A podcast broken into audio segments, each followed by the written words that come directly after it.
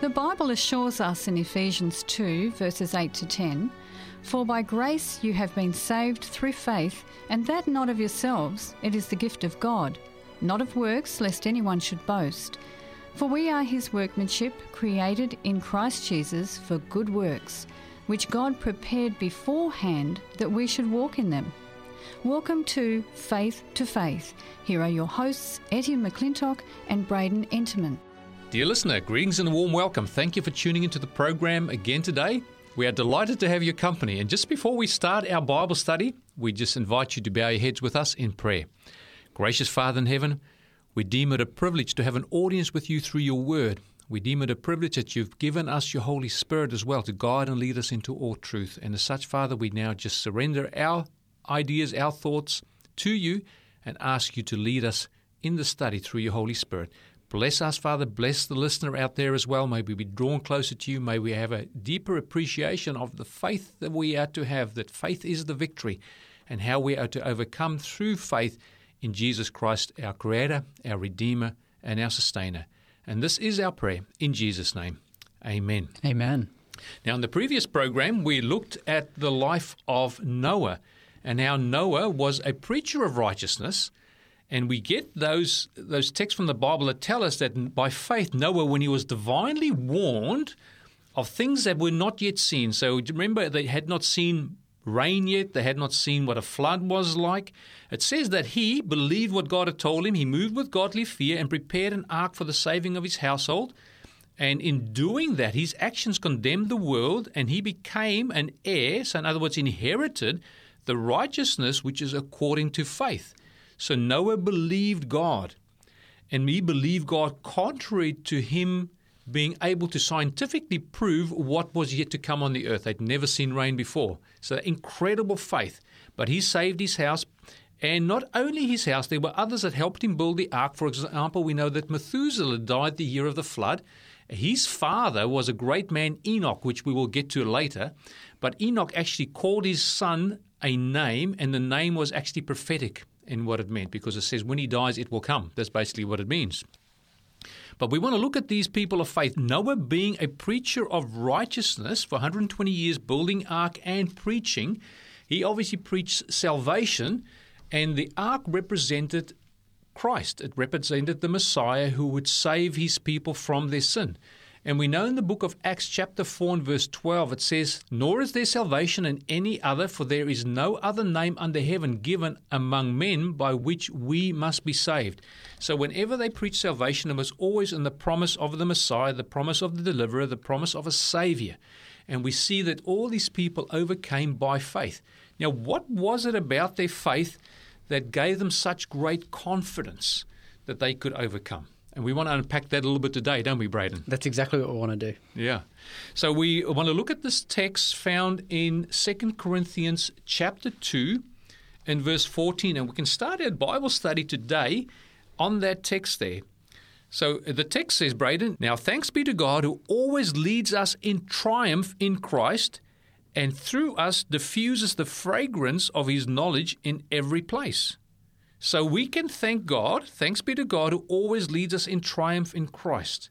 So were these people that we've just spoken about so far, you know, these these heroes of faith, were they led in triumph in Christ? Absolutely, they were. Mm. And I love it about this. It says, "Now thanks be to God who always leads us in triumph." So it doesn't say sometimes, does it? It doesn't say sometimes, and it presents God as our leader. Mm. It says, "Now thanks be to God who always leads us in triumph." And or another word there is victory. Yes. Who always leads us in victory in Christ and through us. So he's doing something else in us. He diffuses the fragrance of his knowledge in every place. Mm. What I love about this verse is that in the Christian experience, it's so easy to be contented with defeat and yes. failure. Yes, definitely. But it's actually a way of thinking that's very, very contrary to the very plainest and simple teaching of the scriptures. It says that God always leads us in victory. Okay. Victory is something that God wants for every single one of His children. And you know, I remember back to um, uh, when I was in school. You know, when you when you win something, or you do well in something, isn't it just a great thing? Where you win yeah. a race, you you conquer in something. We weren't made to be def- to, to, to suffer and to experience defeat and failure all the time. Uh, the Bible says here, especially in our Christian life, we've been called um, to follow God, and He will always lead us in victory every single time. Okay. What I like about the always is that it's continual victory. So it's not just victory in the past and then defeat in the present. It is victory in the past, in the present, and also the promise of victory through Christ in the future. And you know, when we look at the Christian experience, and I can relate to that, and there may be some listening right now who can relate to that as well, that there are many of us who try to live on the Christian life on the strength of the faith which we had exercised when we first realized ourselves as sinners, our need of pardon, and therefore also, of course, the, the need of a Savior. So we live in that past life, but you know that, that pardon for sin in the past alone cannot sustain us in the present. While it is good to know that we need that continuous sustaining of faith by the power of Christ to keep us. And what happens is they start running the race, and we maybe in our own lives in the past, we've started running this race in our own strength. We started in faith, but we haven't continued in faith. So that word always that you brought out there. Now, thanks be to God who always leads us in triumph in Christ. They can talk about the triumph of the past, but is there triumph in the present? And I'm saying really what God offers us is triumph always in Christ, but we have to exercise faith that Christ is with us in the past, He's with us now, and He will be with us in the future. Jesus says, I will not leave you nor forsake you. I am with you always, even unto the end of the world or the end of the age. Mm, that's powerful. I've got another verse here in Romans chapter 8. And again, another just a gloriously victorious verse. And verse 35 it says, Who shall separate us from the love of Christ? Shall tribulation or distress or persecution or famine or nakedness or peril or sword? It's very interesting how we allow circumstances and situations and different crises and various things like that to threaten our relationship and our connection with God, hmm. which, as we've all experienced, leads to defeat and to failure. You know, I, I've I've experienced that in my own life where a crisis comes and then we get distracted. We take our, f- our focus off Jesus, or we blame God for it for some reason. I know someone who lost a dad, for example. They were a Christian up to that point in time, and then they abandoned the Christian faith because their father died. But the promise is not that we will not die on this planet. The promise is gift of eternal life through Christ Jesus. Even though we die, there will be a resurrection. That's right. So they lost their faith and experience. And then another young lady, which I knew, uh, who was a Christian, um, perhaps a little bit promiscuous, she ends up getting pregnant. And then she cries out, God, how can you let this happen to me? Well, if you have relationships outside of marriage, those it's always the risk. And now they want to blame God because they fell pregnant. God has already said, don't do that until you get married. But there's many people who want to blame God for it, for the experience that they have that are wrong. But the thing is, even when those difficulties come, you were just reading there, you know, and there's there's a, a number of them: tribulations, distress, per- persecution, famine, nakedness, or peril, or sword. Even in those things, they shouldn't distract us, because the question is, who shall separate us from the love of Christ? Will these things separate us? Well, some people have allowed those things to separate them from God, haven't they? And uh, it's interesting, Paul writes these things see the tribulation distress persecution famine nakedness peril sword these are things that he himself has experienced Yes. every single one of them he knows what it's like to to have struggles you know he one time he said without or from the outside are fightings and within are fears there's like there's this conflict that he knows is very very real it's part and parcel to the christian life hmm. but so often we allow the the pressures from the outside and the the fears on the inside to disconnect us from god Yes. and I love what it goes on to say in verse 37. Hmm. It says, Yet in all these things, we are more than conquerors through him who loved us. He says, Wow. I'm persuaded that neither death nor life, nor angels, nor principalities, nor powers, nor things present, nor things to come, nor height, nor depth, nor any other created thing shall be able to separate us from the love of God, which is in Jesus Christ our Lord. Wow, that is so powerful. So, what I like there in verse 37, it doesn't only tell us that we are conquerors. We've already said the fact that we can be conquerors in all things and always, as the text said in 2 Corinthians chapter 2, verse 14. But here it says that we are more than conquerors through him who loved us. And then it talks about this love. So again, it comes back to relationship, that relationship with the God, that relationship of trust and confidence in Him. And, and Paul is absolutely, he's gone through all these things, like you said. And he is absolutely persuaded in verse 38 that death, nor life, nor angels, nor principalities, nor powers, not things present, not even things that are in the future, things to come, nor height, nor depth, nor any created thing, so anything that's come into existence, shall be able to separate us from the love, the agape love of God, the self sacrificing love of God, which is in Christ Jesus our Lord. Isn't that amazing? We often we often give um, the devil a little bit too much wiggle room. We often feel quite intimidated by the the devil and his angels and his work, and we feel quite Yes. threatened. But he says here, no, an angel can't separate me from God's love. Mm. You know, not even an angel can do that. Yeah. And he says, in all these things, in even in all of these terrible situations, we are more than conquerors.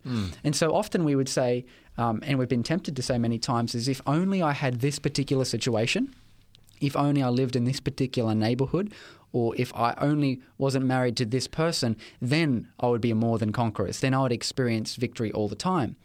Uh, we blame our circumstances for our failures. But Paul says it doesn't matter what circumstance you're in, it doesn't matter what country you're in, it doesn't matter what family you're born into, what um, socioeconomic strata you're, you're living in, victory can be yours always. Mm. And and where does it come from? Is it us gritting our teeth? No, it comes from us knowing and experiencing the love of God, and it's in following Him. That's where the victory comes from. And oh, if only we remember that more often. True. That is that is so true. Now, I, I love what you've brought out there about us uh, being conquerors through Jesus Christ and how that conquering actually is an element of an expression of God's love for us and our confidence in His love, that nothing can separate us from Him. Because it says in all these things, we are more than conquerors through Him who loved us. So, knowledge of who God is, the knowledge of His love for us, even when to our senses it looks like we've been abandoned by God, suffering privations, suffering whatever it is, he says nothing can separate us from the love of God. Now that is explicit confidence and trust in God that come what may, doesn't matter what I experience, even if I lose my life, for Christ's sake, I know that I'm not separated from his love. That's right. That's mm. right. We can even take this now to Revelation, uh, the book of Revelation. The book of Revelation is saturated with victory language. Um, and I love it because the book of Revelation has, it, it prophetically portrays scenes of conflict, especially relating to the end times, but it has this tone of victory all the way through it. Yes, I, I love that. So that's uh, with the opening of the seals. You know, it talks about you know uh, conflict on the earth, uh, scarcity on the earth, widespread death on the earth. Talks about the cry of the martyrs. So these, there's a lot of conflict going on at that time. So what do those verses bring out in regards to our faith and confidence in the Lord? So, um, in prophetic vision, John is shown this. So, verse 2 of chapter 6 And I looked, and behold, a white horse, and he who sat on it had a bow, and a crown was given to him, and he went forth, conquering and to conquer. Mm, that is that is powerful. So who who would this person be sitting on the white horse that was given a bow and a crown?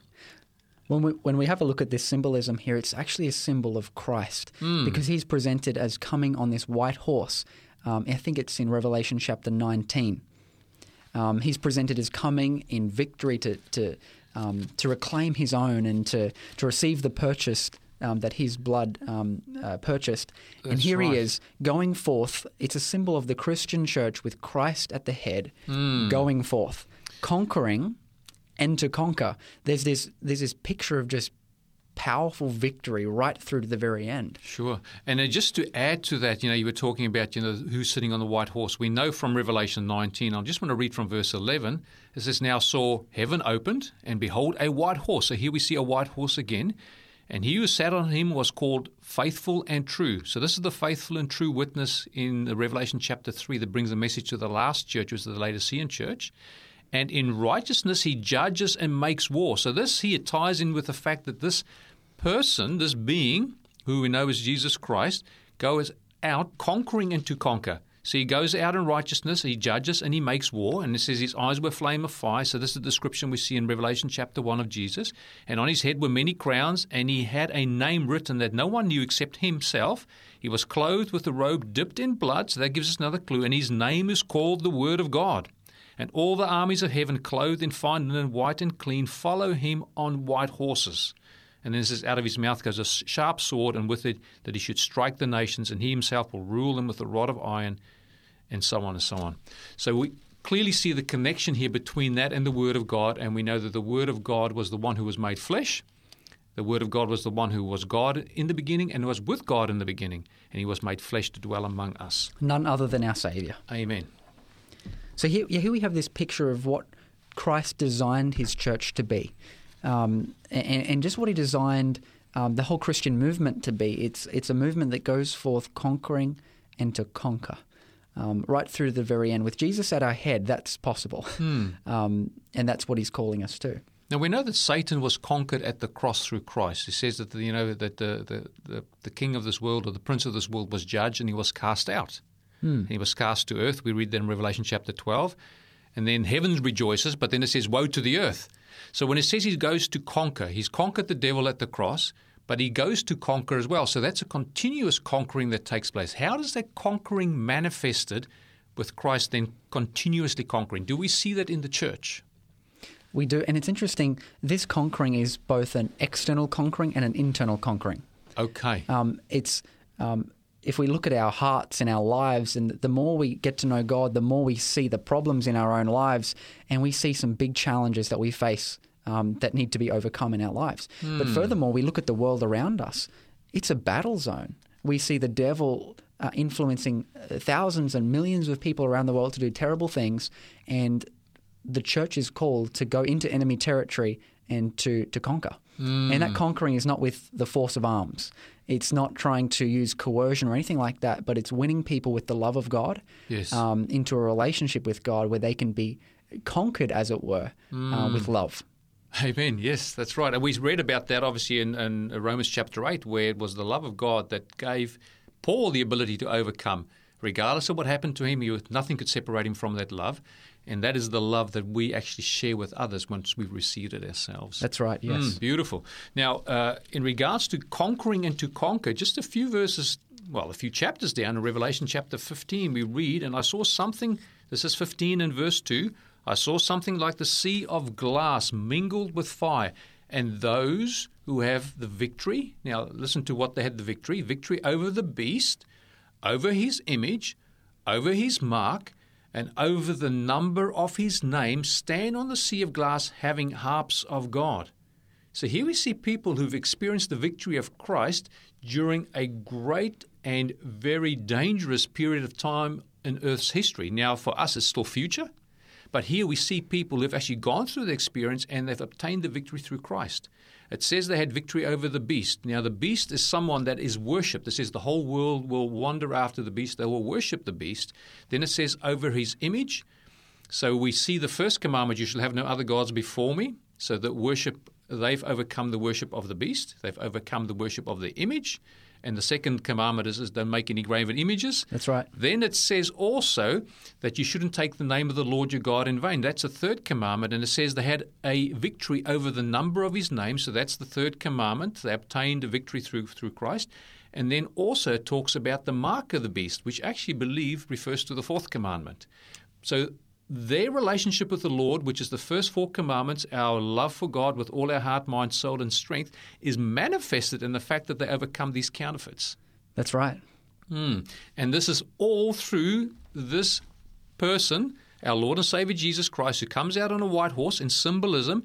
He conquers and then he goes on to conquer, but he conquers through his church. Conquers through his church. Mm, beautiful. I love this because so many people um, first and foremostly, they, they have no idea what the beast is or the mark of the beast. Yes. They know it's some creepy bad thing. Mm. Um, and, and even for those who do know what it is, there can be a sort of anxiety, worry, uh, fear. Am I going to be able to stand? And I love this here. We just get the end of the story. The Bible says very, very clearly that yes, there will be people who will experience victory standing on that sea of glass, who Mm. nothing in the world, no, no threat of any kind could separate them from the love of God, having victory over all of those things. So Christ is the one that gives them the victory. Christ is the one that goes out conquering and to conquer. But we see in Revelation chapter 2 and 3, so we're going back now towards the beginning of the book. Seven times there are seven messages sent to the churches. Now, they were churches that existed in the time when this book was written by John the Revelator, the beloved disciple. But then each of those churches also have a sequential meaning because it actually gives time periods right through to the very last church, which is the church of the Laodiceans, and it's the people who are under the judgment or people's judgment. That's what the word Laodicea means. But for example, if you read Revelation chapter 2 and verse 7, the message to the first church, which is the church of Ephesus, it says, He who has an ear, let him hear and hear what the Spirit says to the churches. To him who overcomes, I will give him to eat from the tree of life, which is in the midst of the paradise of God. Then the second church, there's a church of Smyrna. And in verse 11, it says, Now he has an ear, let him hear what the Spirit says to the churches. He who overcomes shall not be hurt by the second death. So there's a first death, which is the death we die naturally, the death we die on this planet. But the second death is obviously the punishment for, for sin. Then the third church, Pergamos. That church is also told to overcome. It says, He who has an ear, let him hear. And we in verse 17, what the Spirit says to the churches To him who overcomes, I will give some of the hidden manna to eat, and I will give him a white stone, and on the stone a new name written, which no one knows except him who receives it. Then the fourth church, you've got Thyatira, and in verse 26, and he who overcomes and keeps my word until the end, to him I will give power over the nations. Hmm. And then we get into the, the next church, the church of Sardis. And it says there in chapter 3 and verse 5 He who overcomes shall be clothed in white garments, and I will not blot out his name from the book of life, and I will confess his name before my Father and before the angels.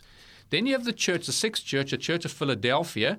And in verse 12 of chapter 3, it says, He who overcomes, I will make him a pillar in the temple of my God, and he shall go out no more, and I will write on him the name of my God, the name of the city of my God, the new Jerusalem, which comes down out of heaven from God, and I will write on him my new name. Then the very last church, we read there, uh, the church of the Laodicea, verse 21 To him who overcomes, I will grant to sit with me on my throne, as I also overcame. So this is Jesus speaking, the same way Jesus overcame and sat down with his Father on his throne. Mm. So the challenge there to overcome is presented to us, but it is not done in our own strength, is it? Because no. it is done in the strength of Him that sits on the white horse, who conquers and goes out to conquer. This is so powerful. I love in every one of those um, promises, it says, He who overcomes, mm. the one who overcomes, the one who overcomes. And if we take a look at the context of each of these churches, they were facing some very challenging things. It goes back to Romans chapter 8 again these people are facing persecution. Yes. They're facing all of these different challenges. And God is saying that victory is accessible to them. No matter mm. what situation they're in, victory is accessible and available for them to have freely.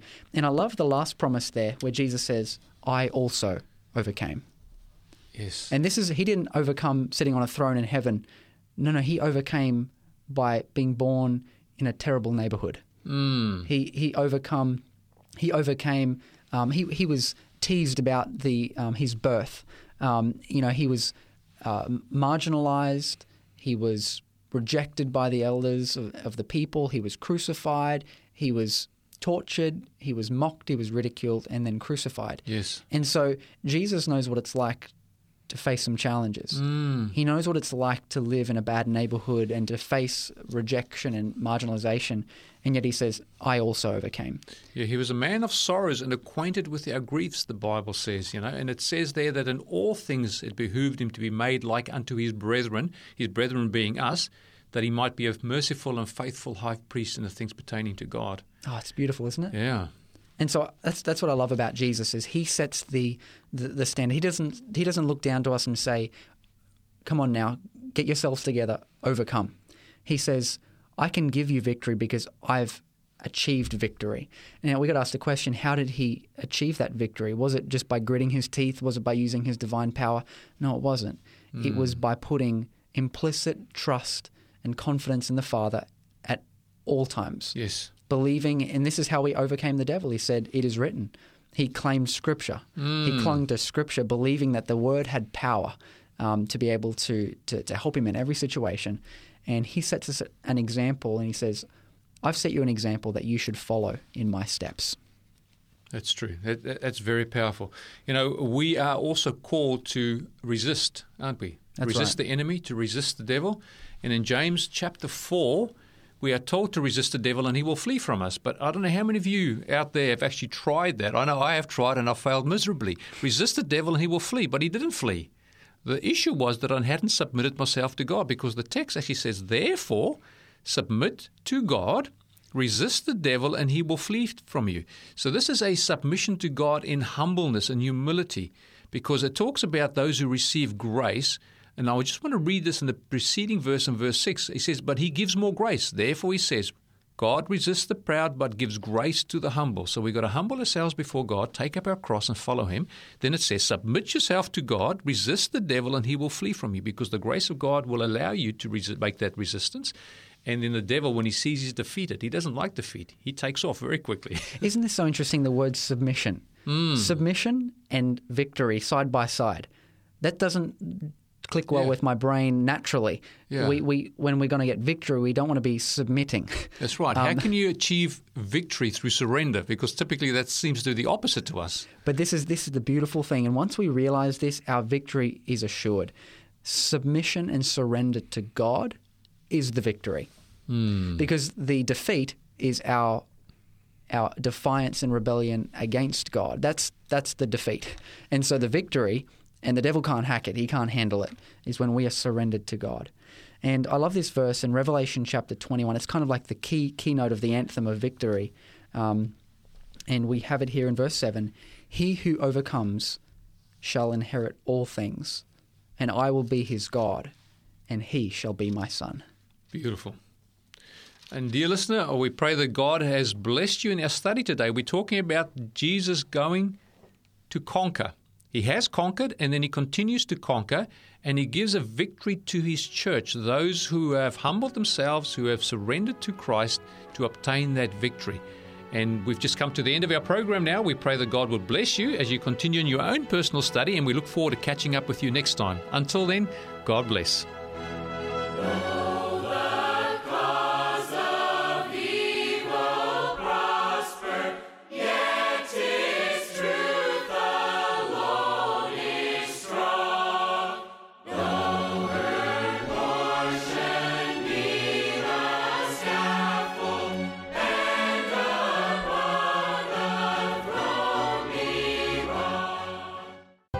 For joining us on Faith to Faith. If you would like more information about today's program, or if you have any questions, please contact 3ABN Australia Radio by phoning 02 4973 3456, or you can send an email to radio at 3abnaustralia.org.au. You can also contact us on our 3ABN Australia Radio Facebook page. We love to hear from you.